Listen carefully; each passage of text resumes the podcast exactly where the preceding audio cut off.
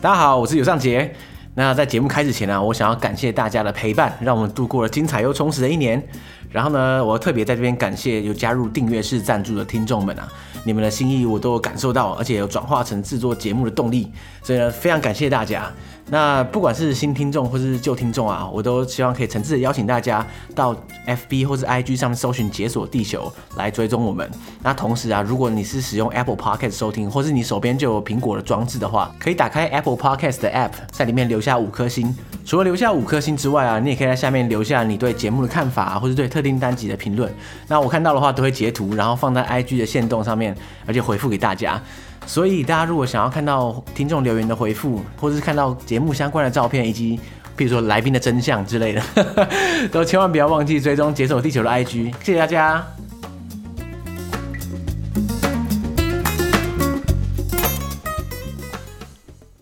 好，准备好了，三二一，好，大家好，我是尤尚杰。大家好，我是瑞典刘先生，欢迎收听《解锁地球》。我们今天的特别来宾是瑞典刘先生，掌声鼓励，yeah, 谢谢大家，谢谢大家。那要不要请瑞典刘先生自我介绍一下？好啊、呃，我是一个住在瑞典，现在已经十年的台湾人了。那目前住在首都斯德哥尔摩。嗯、那平常我自己有经营一个脸书的粉砖，名字就叫做瑞典刘先生。那 同时间我也有、啊、对，也有那个 podcast 的节目，嗯，也叫瑞典刘先生。呃，瑞典刘先生的头壳，但是你说徐瑞典刘先生绝对找得到，就只有我而已。对对对，呃，其实我我们大概从我很久以前，大概我二零二零年的时候啊，我们就有在脸书上，哎，应该是在 Instagram 上面聊过，对不对？那个时候其实我就想过要找你一起录音。不过，因为那时候我还是待在台湾嘛，对远端录音还不是很有把握。可是后来，自从我出国之后，现在基本上都是远端录音，所以我就觉得，哎，好像时机成熟了，可以来录一下。而且我们现在还没有时差，对，没错，不录对不起自己。对，而且其实后来在二零二零年那个时候，我又有一阵子荒废了一阵子，所以我节目那时候有很长的一段时间没有更新，所以现在呢开始重新更新了。然后好像因缘际会是你的听众，对，有有提到说可不可以讲一点瑞典的事情，然后我们就有有这个姻缘，然后就可以串起来，所以才有今天有可以录音。哎、欸，我发现你这个就是不管是粉砖或是 podcast 的名字，真的取得很好。瑞典刘先生，就是一想到瑞典的事情，就一定要想到你。有点是这样，那那我这个名字其实蛮有趣。我一开始的想法就是说，一个路人甲的概念，我就是一个住在瑞典的一个，嗯、就像是什么宜兰张小姐、高雄黄先生、永和游先生，我就是一个住在瑞典的一个 呃老百姓，一个死老百姓，然后用我的观点去。去告诉大家怎么样怎么样的事情，这样，所以当时是这样想，然后后来就觉得说也也蛮有趣的，就这样一个名字这样沿用下来。嗯、好，所以很显然，我们今天的主题应该就是瑞典，不可能是其他地方的。没错。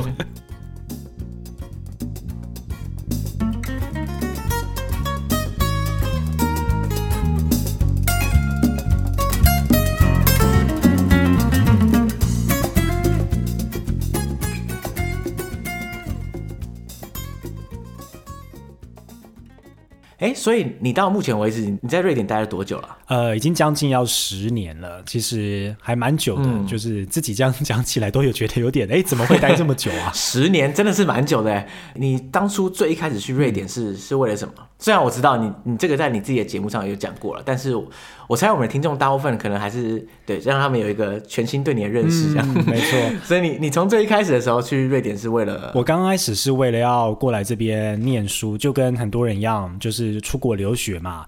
然后当时其实有想过很多的地点，大部分都在欧洲。那有你看有申请过英国，有丹麦。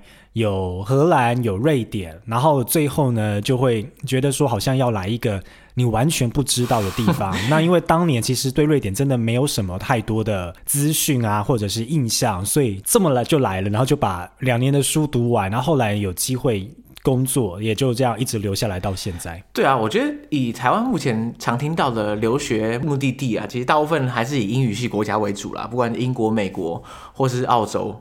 像这些是很常见的，可是超脱这个范围之后，就其实比例就是小很多，而且特别是瑞典，大家一般来说真的很少听到有人去瑞典留学。所以你当初去瑞典前，我不知道哎，你出发前你对瑞典的认识有多少啊？那个时候哦，就是我不知道现在大家听众的年纪层在什么时候，但是我我那个年代呢，我们都是用 PTT 嘛，我也是 PTT 重度乡民。哦，好，那我们是对同辈的乡民。对，那个时候在 PTT 上面，其实你找瑞典真的找不到什么，比如说很多国家都有他们自己的留学版，对，对对。那瑞典那个时候就有一个有一个版，但是非常的不活络，因为人真的很少，一个月才一篇文章之类的，类似类似。然后那个时候也没有嗯有脸书。社团，但是没有像现在这么蓬勃发展。现在可能我觉得现在好像听说大学生都到 D 卡上面去了。呃，对 对，所以呢，那个时候其实找不到什么东西。那个时候真的就是以为瑞典哦，瑞典应该就是你知道 IKEA，就就这样子。你想不到其他东西了，然后你又想说可能很冷，或者是可能空气很干净，就大概就这样子。透过这样的印象，就决定要来了。嗯嗯，嗯。其实因为我现在就在欧洲嘛，再加上。我之前来欧洲旅行也是好几次这样，那但是我我一直觉得不会特别把北欧这些国家当做我旅行的首选，那就是我我当然不并不是说我不想去瑞典，或者说我不想去北欧，而是如果我已经去遍了欧洲其他地方的话，我可能会想去。那我觉得对我来说的原因是在我的想象中啊。北欧啊，或是说瑞典这样的国家，是一个什么都很好的国家，这个好山好水啊，然后福利好啊，然后各种地方你不管怎么看都很漂亮啊，然后人也是这样过得爽爽的。所以我觉得对我来说，我的印象啦，这我刻板印象。我在旅行的过程中，其实我比较想要看到一些有对比的东西，就是说我要看到美的跟丑的，跟矛盾冲突跟美好的一面，我会觉得比较有吸引力。可是说实在的，你在瑞典待了十年，你真的觉得像我讲的一样，瑞典真的是什么都很好吗？就是好山好水，然后社会福利好啊，大家都就是生活品质很高，这样、嗯、是真的吗？当然，就是以比较来说嘛，比较之下，当然你会有比较。鲜明的比较，比如说你把瑞典拿去跟可能正在发展当中的国家比较的话，它确实都很好。那应该是说，瑞典大概过去的一百多年来都没有什么样的战争或怎么样，连第二次世界大战都逃过了，所以它的发展是非常稳定平和的。然后又是一个很社会主义的政府，所以。大家的生活水准真的都很好，就是以瑞典的定义来讲，现在瑞典的境内是没有穷人的，没有。就各个国对各个国家都有定义嘛，比如说，当然有低收入户或收入比较低，但是不至于到穷困潦倒那一种状况，因为政府都会照顾他们，所以政他们在政府的保护网内。嗯，因为世界上应该有定一个就是所谓的贫穷线嘛，对不对？大家很很多人会说啊，这个国家可能一半的人生活在贫穷线以下，那所以以瑞典来说，因为有社会福利的关系，所以是零。就是没有人生活在这条线下面，对，或者是说呢，他们就是这些人出问题了之后，政府都是有义务，而且政府确实是有在帮助他们的，就是让他们不会成为社会的呃社会安全网以外的漏网之鱼。但是如果你住瑞典够久的话，就是还是会发现有一些有一些事情啦，比如说像跟德国一样，德国收了很大量的难民嘛。我说这边起的是难民和移民是不太一样。那瑞典呢，我们也是基于人道主义，我们收的比例以人口比例来讲，应该是全欧洲最高。那可是问题是说，我们今天把难民收进来了之后，其实他需要的安置作业是很长的。那又如果呢，今天这个政府不够积极的话，就会造成像瑞典现在看到的，我们有。呃，首都外围有很多的区都是非常明显的移民区。那当你到那边之后，你就真的知道他们过得比较辛苦一点。嗯，对对对。然后还有就是文化的融合上也没有那么的容易，因为其实该这么说，瑞典虽然当然是一个很包容的国家，可是呢，它还是带有。欧洲或者是所谓的基督教的一个文化的色彩思想，虽然说我们这边很多人都是无神论，可是我们的传统都还是欧洲基督教。而当今天有回教徒加入的时候，这两个文化冲突之间其实蛮大的，所以不容易融合。然后如果又加上政府没有很积极的做这个事情的话，隔阂这样一年下两年可能还好，但五年十年下来，其实你是看得到的，你是感觉得到的，是很可惜。不过，在瑞典的难民主要来自哪里啊？是像因为像德国的话，难民可能来自于主要来自西亚地区。嗯，那以瑞典来说也是一样嘛？对，大部分都是叙利亚嘛，嗯、因为大家知道叙利亚发生很严重的这个内战，然后还有阿富汗也也蛮多的。就是如果你看难民的比例的话，都是这样。然后其实大概大概在九零年代初期的时候，那一批也是瑞啊欧洲有一批难民潮，那是来自于巴尔干半岛，这种南斯拉夫吗？没错，对对对。对，那那一批的难民呢，瑞典也非常的多。那那一那一次是非常非常成功的融合，因为。这一批难民，他们后来都在这边落地生根，而且他们融入文化，融入的很完美。然后，所以很多学者会拿那一批难民的当做典范，是不是？呃、对，当做典范。对，但后来有很多人指出说，其实时代不一样了，而且那一批难民里面有很多很多的天主教徒，那当然还是有那个伊斯兰教徒，只是说天主教徒和在欧洲的文化圈内是相对容易融入的，比起伊斯兰教徒，因为文化上确实是不一样。然后还有一个事情就是说，其实大家当然知道说瑞典要很包容，可是瑞典其实是一个文化思想上很单一的国家。我来解释一下这是什么意思，就是说呢，我我们是当然是希望说有很多很多元的文化，可是问题是大家不要忘记，这边是一个社会主义发展出来的国家，那在。社会主义里面，如果你走得更极端，就变共产主义嘛。对，对，对。那社会主义里面，其实他们我们强调的是要一种单一性，就是说大家有一种团结一致的感觉，大家有同一个目标、同一个梦想。而这样的文化思想里面，其实比就比较难让更多的少文化产生，因为今天你要社政府要给很高的社会福利，或有很好的一些社会制度的话，是需要这一批人。大家的思想是差不多的，才会好施行。所以这个就是社会民主主义国家的一个难处。你要实行这种单一的这种呃，很不能说封建、很团体、很团体制的这个样子。可是你要容忍民主社会里面各种不同的多元派系的发展，它原本身就是一件比较矛盾的事情。所以瑞典可以发展到现在。呃，从这个真正的蓬勃发展，现在大概呃六十七十年下来，其实真的很不容易。那挑战还是很多。这刚好跟美国的社会感觉起来是一个很鲜明的对比，这种感觉。没错，像美国的族群多元性或者是歧义性是非常非常大的，它基本上就很难做出一些像瑞典一样有统一的社会福利制度啊，或者是一些美国光是连健保都搞不定的，所以就可以想象，其实这个 这个社会之间，他们不可各个族群之间的不管是矛盾冲突啊，或是什么。可能都比瑞典相对来说大很多，对不对？对，确实是这样。我觉得可能真的像是。至少以欧美的标准来讲，感觉美国跟瑞典是在两个天平的 两端的感觉。对，因为一边是很强调资本主义嘛，就是这种要让市场经济自由的发展；一边我们是社会主义，政府有对人民的生活有很强的控制。最简单的例子就是从租金的控制、房屋市场的控制、从对私有财产的控制和对你税的控制。嗯，比如说呃，我们的现任。的总理呢？瑞典史上第一次被倒戈，他被 被丢出议会。他的原因竟然不是因为防疫不好，或者不是因为他怎么贪污什么，而只是因为他提出他要调涨一些市中心的房屋的一些租金什么，然后就被很多政党攻击，就说你有没有考虑过穷人的感受，或者是说这件事情会对我们的社会造成多大的波动这一些事情，所以他就被踢出去了。但是后来他又被选回来了，这个也是一个笑话。这是怎样？出就是我又出去了，我又回来了，我又回来了，没错没错。但是这件事情你就可以窥见说。这个是瑞典的基本价值。同样的事情，你在美国的话，像我们呃，我之前有就有听新闻就有听到嘛，因为疫情的关系，美国现在租金就是起起伏伏，落差很大。那、嗯、这个事情在瑞典基本上是不太可能发生。对，在美国感觉起来就是这个核心思想，就是说你顾好你自己就对了，国家并没有义务要帮助你怎么样，就是每个人应该要为自己负责，然后自己想办法。对，活下去这样，对，那是大家自己各凭本事的一个社会的感觉。没错，没错。所以你是刚刚说瑞典这个整体福利好，所以你在瑞典工作了这么久，你是不是感觉很爽这样子？你之后还能回得了台湾吗？嗯、是不是？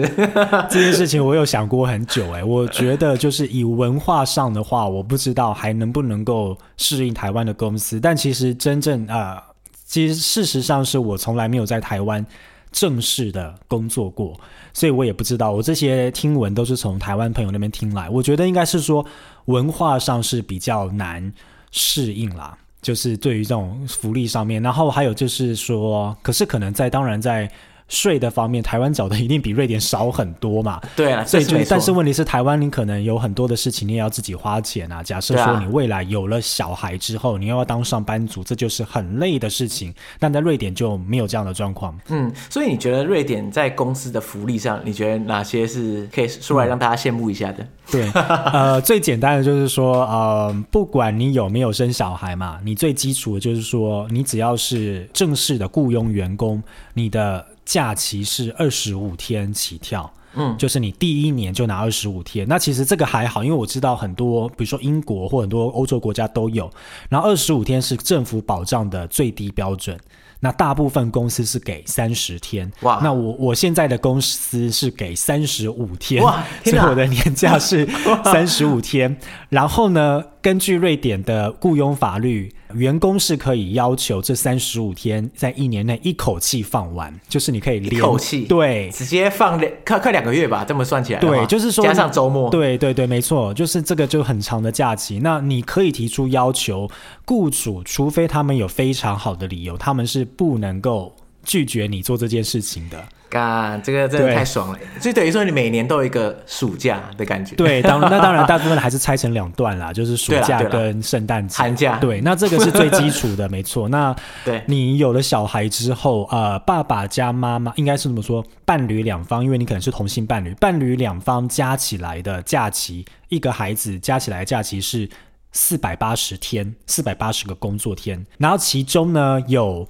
九十天是必须要给其中一方放掉，因为大家会害怕说四百八十天全部给妈妈放，或全部给一方放，会造成女男不平等。所以呢，对对对，九十天要给伴侣当中的另外一个人强制放掉，就一个人至少要放九十天呐、啊，然后另外一个人可以全拿到四百八十天。嗯、不是四百八十天是什么概念？就是你放到饱，哎，你放到你可能放了两年都放不完。对啊，就是你小孩的整头两年就是就是跟你一起包办，然后最棒的地方就是你是拿八成的薪水。哇，不用工作，然后拿八成薪水，就是专门顾小孩。嗯，因为你知道，很多新手爸妈就觉得，哇，顾小孩不如把我杀了这样。可是如果 如果八成薪水，然后你就是爽爽在家里顾小孩就可以赚钱的话，嗯，我相信大家还是很乐意的这样。对啊，大家还是很乐意。但是这中间还要讲到，就是说，因为这个是文化啦，就政府或人民都认为说小孩要自己顾，所以呢，这也代表说我们其实这边没有很保姆文化，并没有很风行。哦，因为大家过太爽了，所以不用保姆这样。对，而且他们也觉得说，这是小孩要自己养啊，所以就变成，因为这边这边就是一个 DIY 的国度，什么都要自己来。你从 IKEA 就可以知道，事情都要自己来。那那所以就是说，当你今天你又没有保姆文化，那你又不能放假照顾小孩，小孩就没人照顾了，所以就会变成这样子。所以真的已经很习惯了，就是你在公司之内，你就会看到说，哎，有一个人的名字，说，哎，他是谁啊？然后就说，哦，他现在正在放假，还没有回来。哇，所以你可以预想，他可能两年后你才会见到这个人，甚至你可能都不见到这个人，你换工作你都不知道有这个人，因为他从来没有跟你见过面，哦、他正在放假当中他，他就一直卡在那里，就是名字出现而已，这样。可是这个人可能在家里很久，这样。对对对，那当然这些还是要很强调，就是说这些所谓的福利过得这么好，都是从高税金来的，它不是平白无故就会生出来嘛。以及说另外一个问题，大家要考虑的就是说。当你今天没有小孩的话，就算你一辈子都没有小孩，可是这一个税金的部分是你要缴的，你要帮人家养小孩。哦、这个的很多人，我我我觉得可能很多人的观念会转不过来，因为他们认为说小孩是别人的，可是问题是说。今天小孩是国家的下一代，所以如果你老了之后，对对对，你想要有继续想要有现在很棒的退休金的生活，因为瑞典退休制度也很好，嗯嗯，你想要有国家继续提供你这样退休的生活的话，现在这一批小孩必须要成长茁壮来养这个社会，而且养小孩是一件超累的事情哦。我现在身边的父母朋友，我都很佩服他，我觉得说我很。心甘情愿缴这份税金，让你们去养国家的下一代。我不要做这个事，这个是一个观念的问题啊。因为大家当然会觉得说哇，好爽哦。可是当你看到你的薪水的那个，比如说百分之四十你缴了税之后，然后去帮别人养小孩，或者是说有给很多的福利，比如说失业了，那你要去养别人。可是问题是说，你不知道哪一天你也会失业。所以这个是个保险的概念。嗯，不过我回到那个生小孩那边，就是等于说变相的单身歧视。嗯，当然开玩笑的啊，但但是其实有点这个感觉，对不对？假设我就是我这辈子就是没有要结婚啊，我就是要没有要生小孩啊，嗯，啊，可是一样嘛，我的税金被抽走，去拿去养。是国家的小孩这样。不过回到这个，我也觉得这个其实蛮有趣的。每个人的钱好像汇集到某一处，然后分发，平均分配一部分给所有人，就是不管是弱势或者需要照顾小孩的人。这个其实就是瑞典的核心精神，大概就是这样。对，就是一种集体的主义，就是。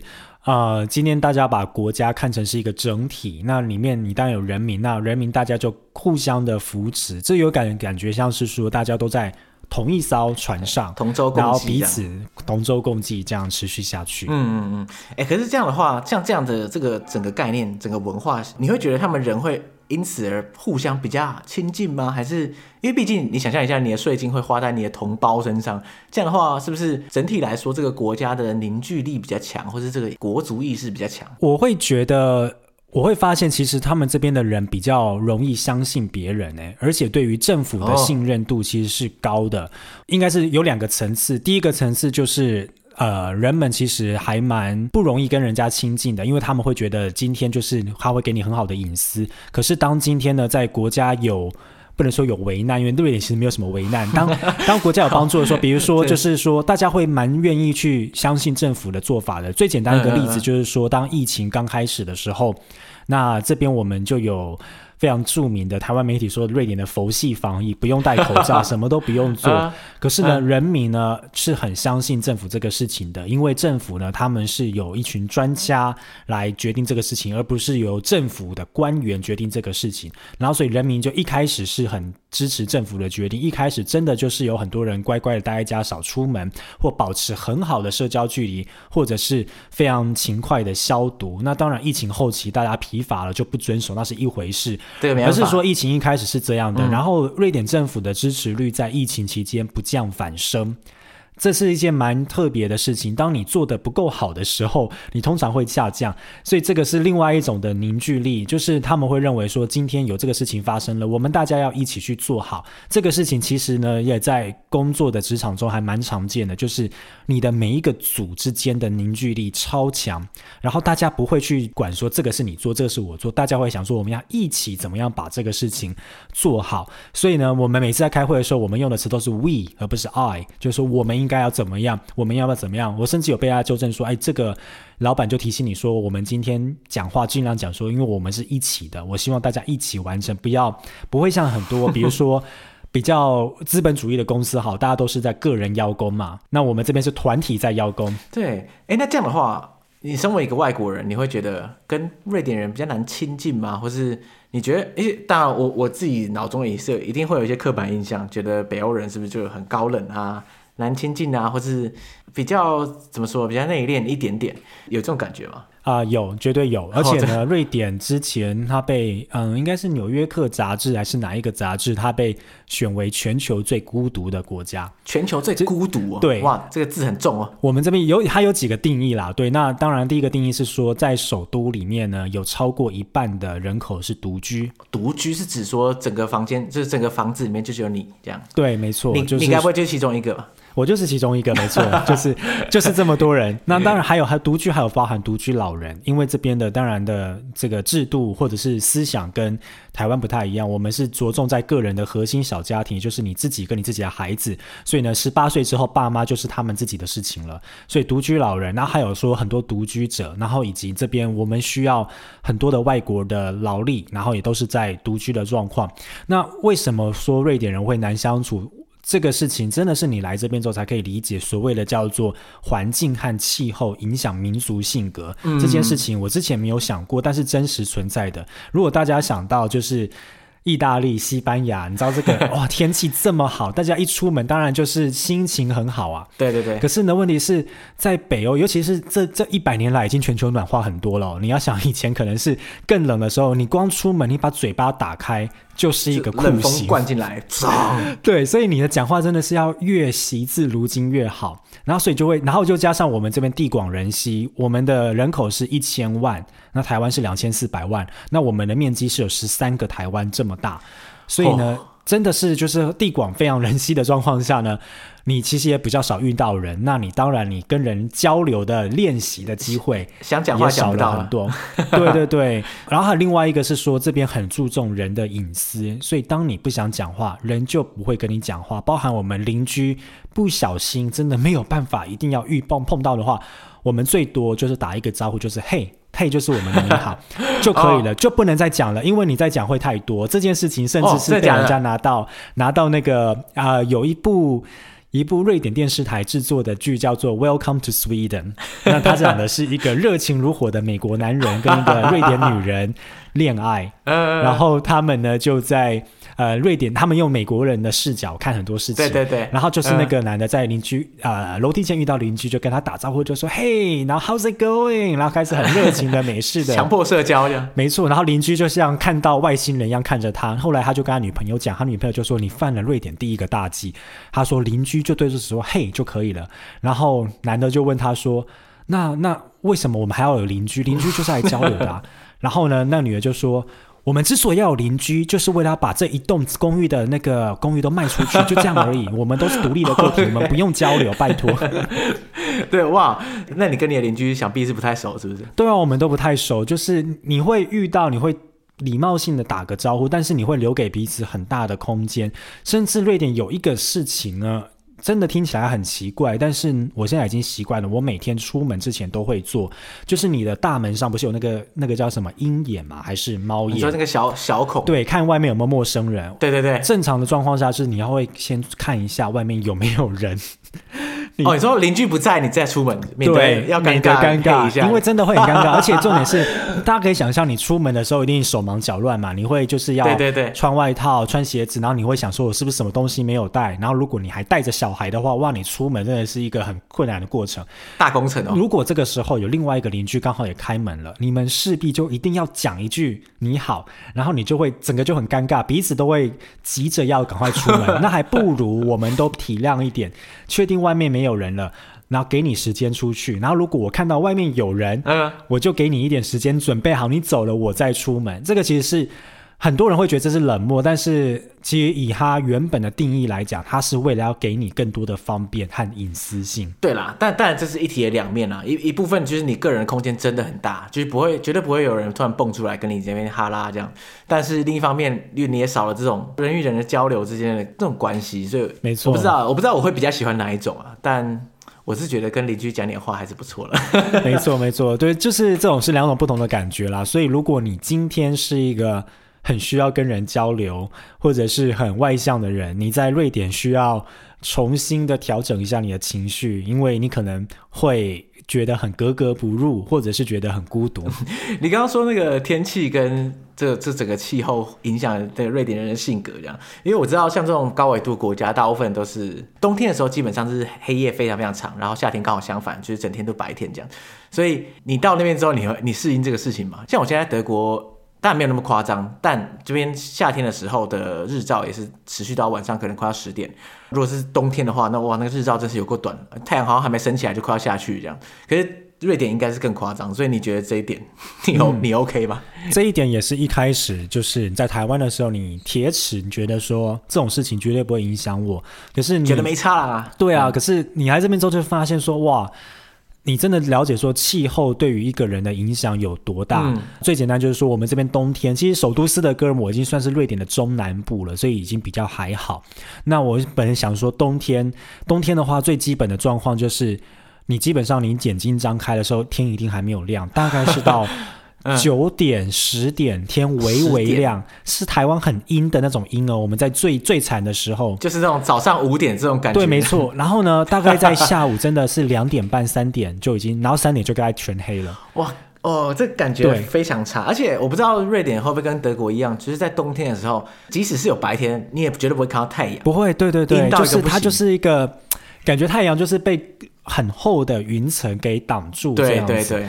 对，然后大家其实这边要跟大家讲一下，大家可能不知道瑞典有多北。我给大家一个最简单的一个比例尺的一个概念，大家想一下，北京在哪里？中国的北京就是已经觉得大家觉得很北了吧？就是北京，我们想到会下雪，有没有？对对对。大家知道北京的纬度对过来欧洲对到哪里吗？我记得没错，好像是在，其实也不高哎，就是在大概意大利还是。对，就在巴塞隆纳附近。对对对对对。如果巴塞隆纳大家知道的话，在欧洲我们想到是一个热情如火的南欧度假胜地，你要去晒太阳，冬天要去晒太阳的地方，所以你就知道说，那巴塞隆纳哦，到瑞典还要坐四个小时的飞机，四个小时半，你就知道说我们有多北，所以我们对过去亚洲那边已经是。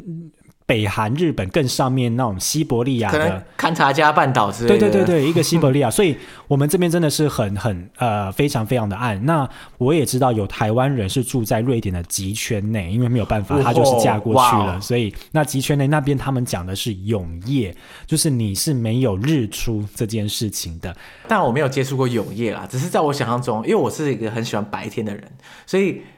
如果我想象一下，我好几个月见不到太阳，我可能会真的会疯掉。你会忧郁，就 literally 觉得会可能会疯掉，因为真的很没错，太太太 over。这个是你真的会忧郁，所以为什么瑞典的忧郁症的比例这么高，以及瑞典的自杀率很高？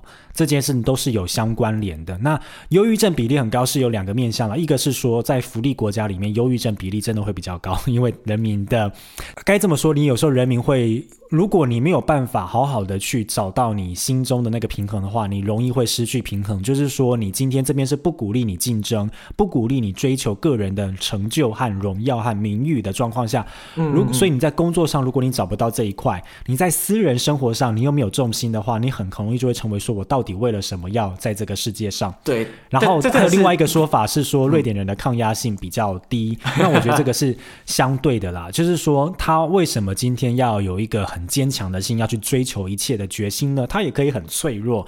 那这边是鼓励你脆弱，就是鼓励你情绪的一个平稳。那另外一方面是说，真的在没有阳光的情况下，人们是会忧郁，包含我在。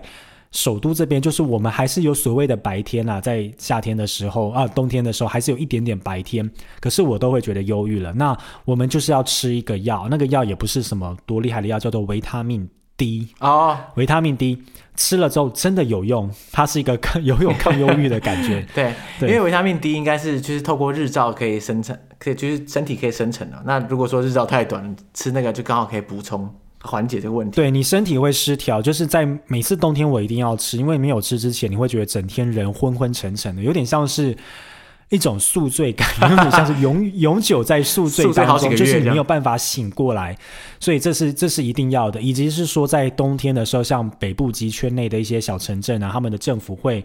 会呃，在公车站或者是在很多呃大众的场所，他们会设造假的人工日光，哦，让你在等公车的时候可以照一下，或者是在室内怎样的环境可以照一下。因为这个是你看，真的是需要用到公共财来做这个事情，就代表说它真的影响到人类的 人们的生活了。嗯、人工阳光啊，就是设设定在可能这城市里面有几个点。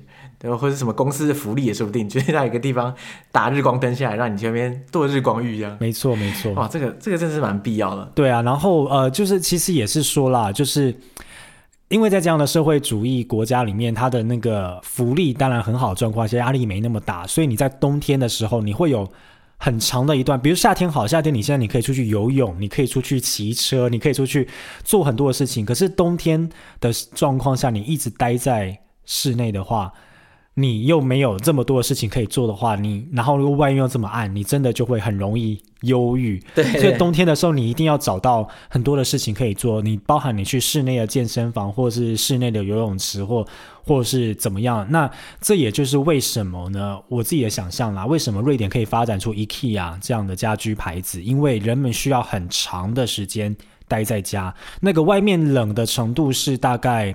现在已经习惯了，冬天平均温在首都斯德哥尔摩这边是平均温零下十度，嗯，绝对不会想出门的。你可以出门，但是问题是你出门只是为了要到另外一个有暖气的点。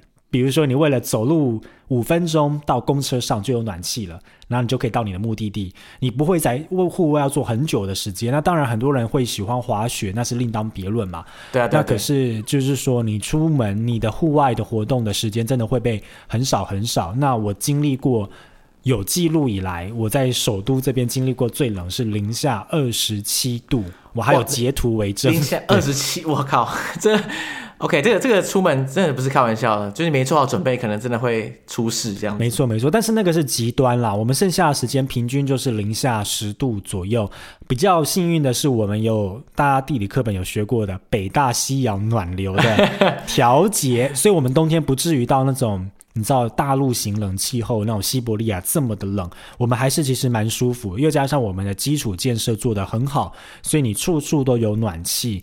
然后呃，你你就是很多的都已经想好了，所以在这边冬天生活起来其实没有像大家想象的，好像要极地求生一样，其实是可以过得很舒服的。对，哎，可是这样说起来的话，在冬天你是不是基本上你很难找到什么除了滑雪之外的休闲娱乐啊？应该说，那你在瑞典的休闲娱乐大概是什么？在我的想象中啦，北欧感觉起来就是各种户外运动非常盛行嘛，对不对？可是除了户外运动之外，有没有别种休闲娱乐？我真的蛮好奇。嗯，好像真的没有诶。就是你当然还是会跟家人朋友聚在一起室内啊这样子，然后每个周末喝酒麻痹自己这样子。对，但除此之外之外，我还有发现，就是瑞典人的其实可能整个西欧都是这样，阅读率很高。哦哦，我觉得那个阅读率应该是。绝对应该是有比亚洲国家高，因为一方面他们我们这边的工作时数没有那么长，对对对。另外一方面，你很多时间是待在家里，比如说我就有被邀请去。啊、呃，我的老板家做客，然后他就一整面墙全部都是书哇，然后他就说他每一本都看过，而且呢还有很多都看过两次，因为在冬天的时候真的可以做的事情不多，但是就算是冬天，还是挡不住瑞典人这种很爱户外运动的决心，因为瑞典就是一个很想要亲近大自然的民族，所以呢，他们一定会去滑雪，并且说滑雪是一个。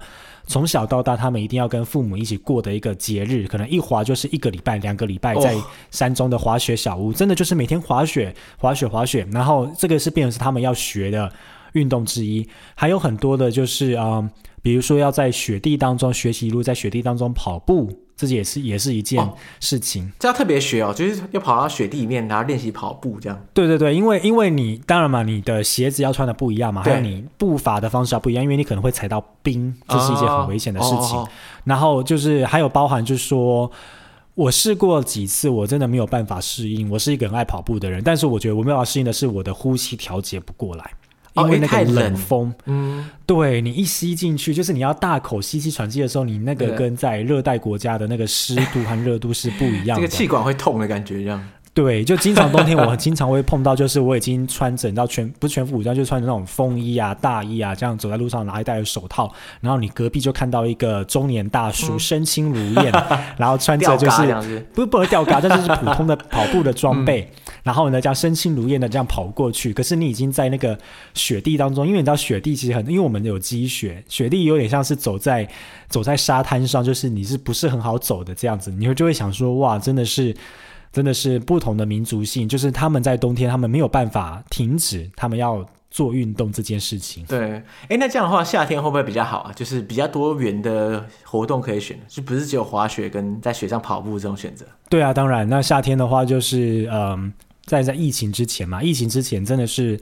基本上你在夏天你不会待在家，因为大家在冬天已经待太久了。对，已经待够久了，对，就不用再待了。尤其夏天，我们的太阳是可能到晚上十一点，就是真的是要午夜才会不见，而且那个。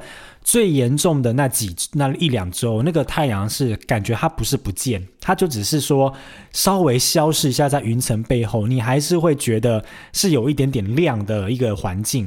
所以在夏天的时候，其实有一个我遇到的另外一个问题是，我的睡眠品质很差，因为外面一直这种微光这样子，所以睡不着。对，你的身体会不觉得有睡觉，所以有几次的夏天，我是要透过那个所谓的助眠剂去睡着，因为你睡眠差，你身体会出很多问题嘛，所以对。对，你要戴那个叫什么眼罩啊？那一些要，然后还有就是夏天就是。呃，要装那个窗帘是装很厚重的那种那种完全隔光窗帘，不然你的房间里面会太亮，你真的会会睡不着。那刚刚回到刚刚那个问题，夏天就是很多嘛，一定就是游泳，游泳这是最基本的，哦、就是对对对，他们一定要就要去跳水、游泳，然后跑步啊这些也是基本的。然后他们当然会一定会出去踢足球，然后还有各种各样的运动。那瑞典这边都是很盛行。那除了说户外的运动之外，很多瑞典人他们平常的习惯就是一定会去健身房去锻炼自己的肌肉，因为你的肌肉要有一定的程度，你才可以去做更多的强度的运动嘛。对对，所以对他们来讲，上健身房已经不是运动，上健身房是一个该怎么说？生活必须。基本对基本的做的事情，运动是一个兴趣，然后健身房像是一个吃饭、睡觉、喝水一样的要做的一个训练肌肉强度的事情，完全就是融入生活，内化到就是它跟人生活的基本几大需求是一样的东西。对啊，对啊，所以你每次到健身房，你就会看到真的是很多人，而且我蛮讶异的是，我其实不是这种运动专家，所以我不知道这样是不是好的。我蛮讶异的是。很多青少年在在训练，我觉得可能德国或或西欧都一样。嗯、那个真的，我我一看，我真的不觉得他有十八岁。哇，这么小就开始重训了，不得了！他们就开始重训，所以我在想说，这个到底是可能也许就是运动专家的。听众们可以解答一下，会不会对他们的发展会不会不好，或者是说他们他们其实已经长得够高了，也不用再更高，但是就会觉得说会不会太早开始训练了？那你当然你也会反思说，想象我们的十六十七岁，我们就是每天关在学校，对对对，你有时间出去打球和上体育课就已经很爽了，你哪有什么去上健身房这种事情？怎么可能这样？对对对，对啊，但这个也说出他们的审美观了，他们就是觉得要健美，不管男生女生都要健美才会有。吸引人这个事情，对，我我我想也是这样。哎，不过话说，你在这个健身房的时候，因为健身房不是大家都靠很近，你在那边健身嘛，对不对？那这样的话，以瑞典人这种尴尬的状况，会不会就是这个这个环境会不会让大家更尴尬？因为你在健身房的时候，有时候你会跟旁边人稍微讲一下话啊，嗯、或者说聊一下这样。所以在瑞典会发生这种事吗？呃，不会。你在健身房，你不会跟人 你做你的，我做我的，这样你会变成一个很奇怪的人，就是。大家就是会，而且大家已经很明显就戴上耳机，你知道，就是我不要跟你讲话，哦、你唯一会跟人家交流 就只有问人家说，请问你还有几下？就是你那因为器材用很久嘛，你就只会这样。嗯、那可能还是我觉得可能多少还是会有人交流一下，比如说你看到你练得很好，可能会问你说你的什么 pebble 之类的。哦、但是除此之外，我觉得不会真的在那边跟人家搭话或什么，这是。比较奇怪，其实我不知道我在在台湾或在德国会吗？这个这点是我不太知道的。在台湾的话，那我没有没有很规律的去健身房啊，所以我不是很确定。但是很多人其实或多或少会想要跟旁边人搭讪一下，讲一下话这样。那其实单纯也只是聊，嗯、随便聊，其实也并没有什么特别的重点这样。我觉得是不是说台湾人很害怕尴尬这件事情？啊、也是有可能啊，就是两个人在一起，就是在一个地方，然后没有讲话，就会有一种微妙的尴尬感。对，因为瑞典这边是很可以尴尬，你可以尴尬到底没有关系，没有人会在意，跟你拼了这样子，就是、对，没问题。所以就是大家安静就安静到底，大家没有没有任何意见。没有啦，台湾的健身房也没有到很多人会一跑来乱讲话，只是有这个情况。我只是想说，在瑞典是不是会更大家更不讲话？对，可能就是说台湾人当然比较亲切。然后台湾人也很为别人设想，那可是我觉得这个“为人设想”这四个字很有趣。瑞典也很为人设想，可是我们是不一样的为人设想。台湾的为人设想是有点觉得说，我会担心你是不是觉得不舒服，或者是觉得孤单寂寞，所以我要关心你，我要多跟你说两句话。对对对。瑞典是我要给你很好的隐私。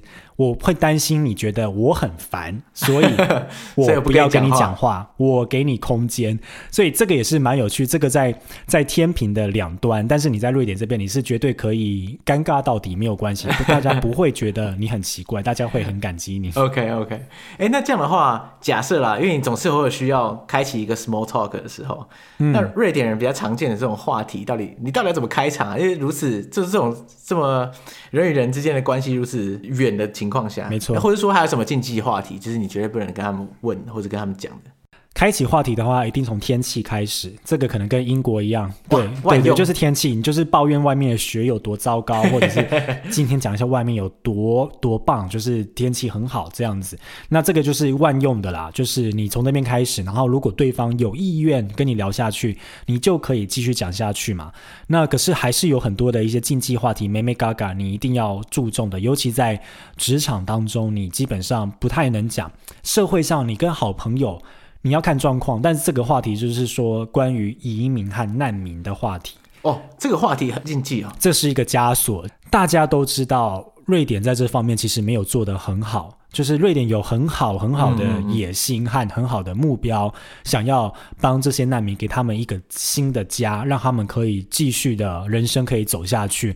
可是问题是，瑞典的能力也有限。那目前就是说，不管是偏左或偏右派的政府执政到现在，都没有办法很有效的解决这个问题，所以你会看到很多社会的隔阂。然后瑞典的很多媒体他们也很努力，比如说像瑞典的公视，他们就居然有很有胆子的拍了。一些影集是在讲瑞典的内部的这些移民没有办法融入、被歧视，以及说他们如何是被社会逼到最后只能去啊、铤而走险去卖毒品或怎么样这样的一些故事，它是在瑞典的公视这样的播出来。那虽然是这样子，可是这个事情变得是说大家不太去讲。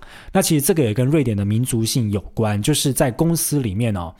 我们其实不太会去谈论我们的失败哦，就说你这个案子做了失败之后，就大家就会有点鸵鸟心态，开始不去讲它。但大家都知道做得不好，那大家就 move on。他们的想法讲法是说，我们要看向未来，我们要乐观。可是问题是，我觉得很多时候，我自己的观点啦。失败这件事情很重要。对，对，对，当我们能够去庆祝失败的时候，我们才可以去知道怎么样去改进嘛。那今天瑞典移民这个社问题，不仅是说大家知道做的不好之外，同时间就是。大家不知道你的倾向是什么，因为确实有些人是反移民、反难民的。呃，可是你你不能直接说出来。就算说你今天是两个都是金发的瑞典人在谈这个话题，你怎么知道他的另外一半是不是移民难民？这所以这可能就开启一个敏感话题，就像你在台湾谈政治一样，你怎么知道对面就是跟你讲话的人会不会立场跟你刚好相反，就变得超尴尬这样子？对啊，没错，而且就是说。因为现在整个欧洲，其实这这十年来有所谓的极右派崛起这个问题，那瑞典也有很极右派的政党，他们要把难民全部赶掉，然后把移民的人口减到最少，那这些通通都变成很敏感的话题，因为它已经不只是生活，它更是一个。政治上的问题，然后以及说，当你谈到这个移民难民的时候，你也有考虑到说他是不是身边的人有这样。然后最重要的是说，在每一个瑞典公司里面，一定都有移民跟难民背景的人。那当你今天谈论这个话题的时候，你的立场到底是什么？你有没有考虑到这些人？所以就是说，瑞瑞典的他们，像我刚刚说的，要为人着想的这个部分，将心比心的这个部分，它是进入你生活的各个面向的，包含这个禁忌话题。你不想谈它，是因为你不知道。这件事情你这样说出来，对当事人和对有相关的人够不够公平？嗯、所以，所以这样的话，禁忌话题就是，因为我觉得那种难民议题可以归类成一种政治议题，对不对？那这样说起来的话，在在瑞典的这种场合讲政治话题，是不是也算是一个禁忌？有一点是，就是尤其你在公司里面的话，因为我自己觉得不会像台湾这么的。壁垒分明，就是台湾，你就是一定就知道说你讲了什么，你可能是怎么样的取向或怎么样。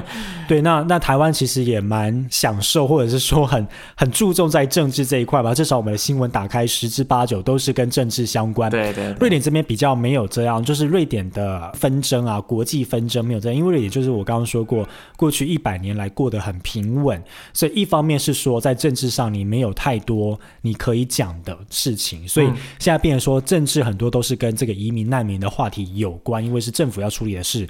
但除此之外，并没有很严重的什么样党派之间的斗争啊，或者是说什么棘手的政治问题要解决。然后我们也没有什么敌人，你懂我意思的话，对对对，就是比如说像在欧洲啦，其实不管是在瑞典还是整个欧洲，大家最大的敌人就是俄罗斯。俄罗斯，嗯，因为他可能有想要侵略欧洲的野心，尤其是在乌克兰的克里米岛的事件之后。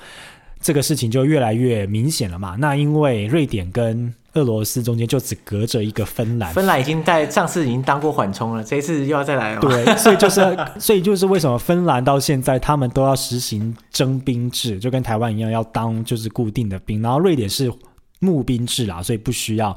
那因为我们有这个这个好朋友芬兰帮我们挡在中间，护国神山。对，但是还是没有办法抵挡，因为我们是 share 同一片波罗的海。对啊，所以很多俄罗斯他们的那个潜艇啊，还是会就是会跨过中线到你这边来挑衅你。就是，哦、所以瑞典人对于俄罗斯的那个感觉是非常的明显的，就包含说，呃，在四年哎三年四年前。每一户的瑞典的家家户户都收到一本政府寄来的手册，这是很特别的事情。上面写的是当灾难来临时，哇！然后那个时候政府就里面有讲到说你要怎么样怎样做，就是然后可是大家如果仔细去读那个手册的话，会发现它其实在针对的是我们被入侵的时候，不呃，并不是说什么，因为我们这边没有自然灾害，很幸运，我们没有地震，没有，真的是过太爽这样。对对对，所以唯一的灾害可能就是入侵。那那个时候的。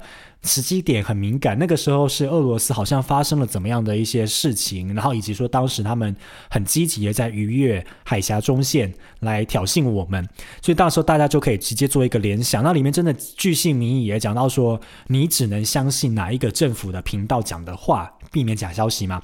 然后你要去哪里躲，就是你要去知道是怎么样怎样做，就这样的一本书，一本书它就是防患于未然。那那个时候我本来还以为说。整个社会就会，你知道，激烈的讨论，哎，结果好像也没有，大家觉得就是一个演习演练，大家非常的冷静。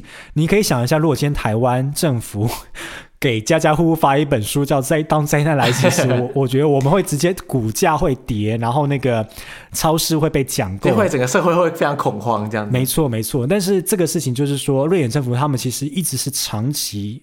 有计划的，有点像是比如说共产社会会想要计划经济或计划社会，瑞典政府它就是会把很多的面向都想好了，包含就是说瑞典政府每年在做很多的一些社会上的计划的时候，都会先把最差的情况考虑到，然后去做计划，就包含说呢，在我们这样的社会里面，其实如果假设像我是比较幸运可以。自给自足可以养活自己，没有什么事情的。这我我不是瑞典政府在考虑的对象，他根本不想理我。对对对对，他理的对象是后段班的，嗯、就是就像是瑞典的课堂上。这个有一个蛮有趣的例子哦，我有一个朋友，一个中国妈妈，那他们现在举家又移民到了英国去了，因为他们想要孩子接受比较精英的教育。瑞典太 chill 了，这样。没错，因为他们在这边的时候呢，他的儿子其实应该是数学算是蛮天才的，就是他妈妈自己也觉得说数学很好，可是呢，有一次老师打电话跟他反映说。我们希望你可以跟你的孩子沟通一下，因为他可能觉得数学太简单了，所以他在课堂上就是会一直不断的玩或去捉弄同学，因为他已经学会，可是老师测验他发现都学会了，可是呢，老师跟他说，我们并没有想要再让他变得更强，因为老师说他的任务是要帮助班上后段班的学生能够跟上进度，那所以呢。这个妈妈就很努力去找一下瑞典有没有怎样资优班这样的事情，结果找不到。嗯、我们不鼓励这个 事情。对，我猜在瑞典要找到这种东西，好像一路听到现在，我就觉得这应该是不可能会发生的事情。对啊，所以以瑞典的角度，包含政府来讲，他要帮助的对象是社会上的后段班，帮助他们能够。过更好的生活，能够改善他们现在的环境，而不是说帮助有钱的人，让他们怎么样变得更有钱。所以，我们税的集聚是很细的，你赚越多就缴越多。以及说，我给大家一个观念哦，就是可能假设台湾的听众，你们有从公司拿到股票的话，因为有时候公司可能表现好配股嘛。对，在这边我的公司的配股，我缴的税率是百分之五十八。哇，六成，快要六成，直接被抽走。对。你先把这个你税拿到呃，你这个股票拿到的时候五十八趴先缴下去，然后呢还没有完呢、啊，你以为这样就完了吗？如果在这个股票后来它一定会增值，对，增值的部分会再给你算另外一套税，那我还不知道那一套税是什么。哇，抽到底耶！天啊，所以政府并不是不管你啊，他他他很在乎你啊，就是你要把税，他很在乎我、啊，税金要缴，对对对，他 他把它缴完。那他的意思其实是说，他不鼓励你透过个人的。积极或过度的努力去变成有钱的阶级，这其实跟资本主义是完全不一样。因为资本主义鼓励你通过个人的努力去获取更大的成就和报酬，可这边是说，哎，我已经提供你很基本的生活的需求了，为什么你还要更多的钱？政府不想要创造出有钱的这个阶级，所以你就知道说，为什么 IKEA 的创办人你知道很有钱吗？全球赚那么多钱，对他。之前一直都是瑞士的公民，哦、他住在瑞士。哇，高招哎，要避税。因为他如果在瑞典的话，对他的税会，他一直到晚年，嗯、他好像才把他的呃户籍和他的国籍移回到瑞典来了，因为。他到晚年，他到最后他去世之前，好像前五年还是前六年才做这个事情。他可能觉得说，我该回乡入土，回到自己的故乡。那所以这边就是说，你这个有钱阶级其实都会跑掉，所以这也会间接的变成是说，为什么这边的移民很少？因为大家可以想象说，假设今天以亚洲来讲，你要去移民，你可能是要想。创造更好的机会。对，那这边没有办法让你发大财，包含说你的薪水的那个等级，其实。因为我们等级算的这么细，你在薪水缴完税之后，其实差不多，是不是不会到非常大？嗯，对，以及到说你的老板跟你不会，我我不知道，可能在台湾，可能你的假设你的经理跟你薪水不知道有没有差到四倍五倍，我们这边是不可能会有这样的，嗯、就是可能啊。但是就算你差这么多，他的税缴的会很惊人，他缴完之后，缴完也差不多了，缴完之后可以运用的，可能跟你不会差太多啊。那政府这边他也其实也做得很好，就是说我们这边的物价控制的超稳定，稳定到就是说你在。路边的一个咖啡店，就是一个连锁的一个路边咖啡店，喝一杯拿铁的价格，跟你到一个很有名的一个高级的 hotel 里面去喝一杯拿铁，价格不会差非常的多。难怪就是那些企业家或者想要发大财人，还要先移民离开瑞典才能发财。对，而且我不知道德国这边的那边的状况是怎么样，可在瑞典这边是我们不允许外国人直接投资我们的房产。就是说，你要买房，你是必须要先有身份证字号或人口号，你才可以买房。所以你就不能说，比如说一个俄罗斯富豪或中国富豪，他想要去投资房产，他是不能炒地皮这样。对，当然他可以透过代理人啊，可是很难。然后以及说，银行要贷款给你买房子嘛，他只会贷你第一间的钱。如果你你要再贷买第二间的话，他会开始会问你说，你为什么要第二间房子？哎，买那么多到底要干嘛？因为他会担心你成为房东要赚钱。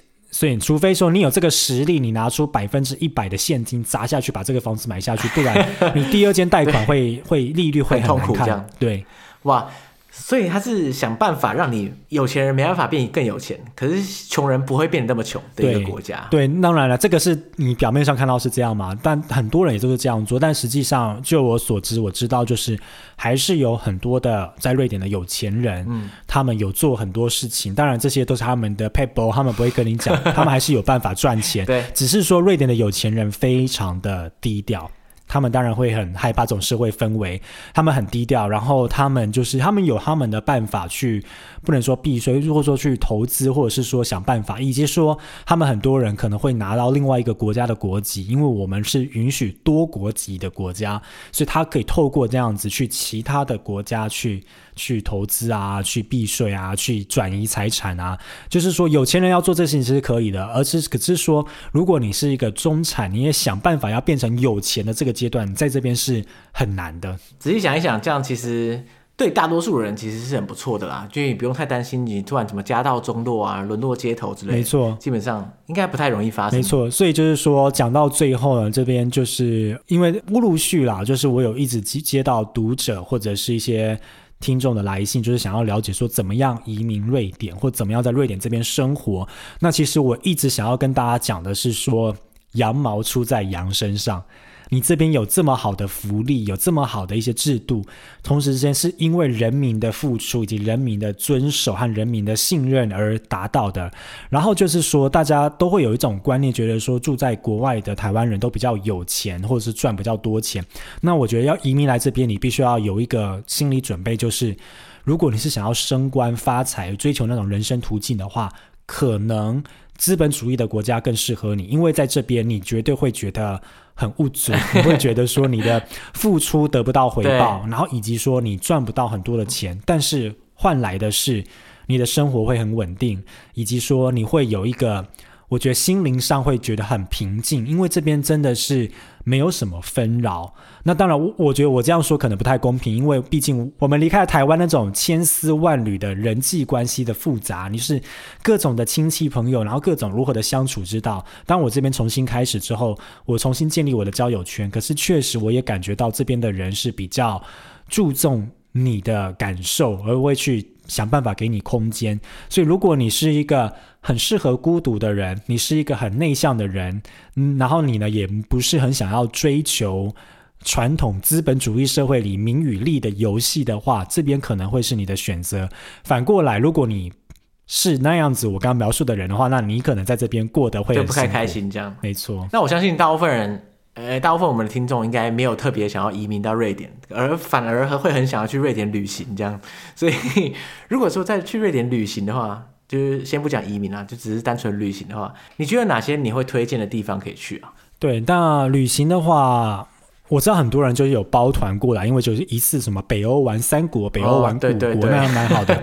对，那当然那个的话，你就会看到很制式的东西，就是说啊、呃，什么皇宫啊、老城啊这种在欧洲各国都一定有的东西。嗯、那如果你是自助型的话，我还蛮推荐大家，就是当然你首都斯德哥尔摩的城市可以看一看，其实很小，你很快就可以看完了。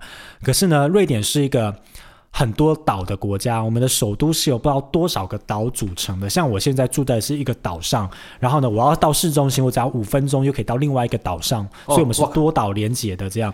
然后呢，在瑞典这边呢，呃，首都斯德哥尔摩一直往波罗的海那个方向前进的话，嗯，就是我们在这个一路上有非常多的群岛。我觉得群岛你可以安排群岛一日游，那你就可以搭着船一直不断的跳岛，每一个岛上都是非常平和的那种蓝天白云跟绿草的那个风。呃光、呃，可是这样的话，你跳岛是要怎么怎么跳啊？就是你要包一艘船，然后他载你到各个岛这样。哦，不用不用，我们有公共船，每个岛之间都有。呃，基本上都有一些有，有一些没有，有一些是私人私人公司营运的船，但是都是可以花钱坐的船。然后政府的那个叫像比如说我们的交通卡，斯德哥尔摩交通卡就可以包含可以去坐政府 run 的船，那个是包含在里面的。然后你也可以花一点点的钱去。搭私人营运的也是公共船，但是私人的，就是你可以不断的去各个岛之间，就是去徘徊。那尤其夏天的时候你来的话，因为我们的白天很长，所以你可以玩到晚上很晚。这个是我觉得蛮蛮特别的。然后以及是说，大部分的人都一定，因为假设你待的时间有限，到瑞典可能就待在首都斯德哥尔摩。对。可是呢，首都这边是东岸，在西海岸那边，就是靠大西洋那边的西海岸那边呢，那边的海岸线是非常漂亮的。那边的海岸线是那种很壮阔的，然后以及说一望无际的，所以你也可以花一点时间去瑞典的西海岸那边去看一下他们呃各个不同的，那每一个小村庄都是非常的漂亮。然后那一些我觉得才是。真正你可以享受瑞典的感觉，因为瑞典人他们就是，比如说夏天跑到西海岸租一个夏天小屋，在那边就这样无所事事过一个月，享受当农村生活的感觉。反正假很多嘛，对不对？没错，耍废一个月也不会怎么样啊，不痛不痒。没错，没错。不像我啊，我以前在工作的时候，一请个假，我一定要出国这样，你不出国就觉得这个假好像白请。对，而且大家放假的概念，像我到现在都还是一样，我觉得我这个观念要改一下，我就会比如说我放五天假好了，我就把它利用殆尽，我要把它玩到最后一天晚上的。十点多，然后才回到回，回到这边，隔天就上班。瑞典没有，瑞典这边他们很常会做所谓的缓冲。他们比如说，我今天放假了，那我先花个两天。他我我同事就跟我说，我要先花个两天忘记工作，因为要缓冲一下。然后当我完全忘记工作，我才飞出去玩。回来之后，我要花个三天缓冲，要告诉自己说我要面对现实了，我要回去工作了。哇！他们没有办法接受隔天就这样上班，所以他们每次听到我的旅游方式，都跟我说。我觉得你那个不是放假，你那个是比上班更累 啊！不，不是啊，那你可能还没有习惯。只是我觉得台湾人就是有台湾的苦衷嘛，对不对？那你说瑞典一年假就两个月，那我当然没差，放两天多耍费两天，那个真的是没差。对啊。可是以我过去在台湾的经验，哇，天哪！我一下班就去搭飞机，然后搭飞机回来的时候，我还有一次最夸张的是。那上班的当天早上四五点的时候到台湾，哇，好累啊！我连家都没回啊，直接跑到办公室，好累啊。对，但因为假期珍贵嘛，然后我的假期也很珍贵，因为我会预留很多时间，我要回台湾，那这也是跟他们不太一样的。对，啊嗯、对，但是因为就是说假期当然很多啦，就是看你自己怎么样的去利用，所以每次。嗯回回台湾，然后就有蛮多人都问说，你怎么可以回来这么久？尤其是我在美国的朋友，他们假期比我们短 很多。哦，对啊，美国的话不一样啊。对，我都跟他们说，因为我就是有这些假可以放，而且 最好玩的就是呢，瑞典的劳工局他们会介入公司，他们会看一下，就是说我们这边要拿工作签证啊，很好笑。工作签证前几年，他会要求你每年要放假放到一定的比例。如果没有放大的话，不会让你续签，他会觉得你没有尊重瑞典的工作文化。假放不够还不行哦。对，所以所以我们的 HR 都会一直一开始我还拿工作签的时候，我们 HR 都会一直提醒我，就是说，那你这个月你今年你要放到几天哦？就是不管怎样，他就是如果你没有放到，我还是要把你扣掉哦。所以你最好把它放掉，不然移民局会来找我麻烦。OK，哇哇哇，就是逼你放假啦，不放不行。哇，没错没错。这这真的是完全不同，像有些有些台湾，就是这种惯老板或者是比较恶劣的职场环境，有时候会要求你打卡下班之后再回来继续上班，就是跟瑞典就是搞，这是完全两个极端这样子。对啊，这边这边的人其实，尤其是在我们这个年纪的人，他们真的不知道什么叫做打卡上下班这个事情，因为这个事情就是已经不存在了。以及是说，我们其实，在 COVID 之前，我们过的生活和工作生活就是很很有弹性的，也就是说。很很能够接受你今天在家工作，在 coffee 之前就可以了，以及是说你今天像接有小孩的人，大部分的时候你三点就要下班了，因为三点四点幼稚园就已经下放学了，你就要去接小孩，然后你可能回家之后帮小孩安置好之后，你晚上七点再把剩下的时数补起来，这些都是很正常的。然后老板其实也不太会去刁难你，因为老板们也经历过这个事情。所以就将心比心，所以当你成为老板了之后，你也会很很将心比心的知道说你的同事或是你的下属就是有这样的需求，因为带小孩是一件很累的事情，那所以就是会大家都会有这样的一个一个想法，所以其实，在 Coffee 之前这边的上班方式就是已经很很有弹性了，那更何况说现在又。这件事情又被全世界更加的接受，就是说，你今天时间是可以自由运用的，反正你把事情有做出来就可以了。哇，这真的是一个非常非常为人着想的一个国度，这样可以这么说。对对对，就是为人着想，以一种注重你个人的隐私的方式为人着想，而不是说有时候那种台湾传统长辈里面，我是为你好，所以你要做这种事情的那一种为人着想。嗯。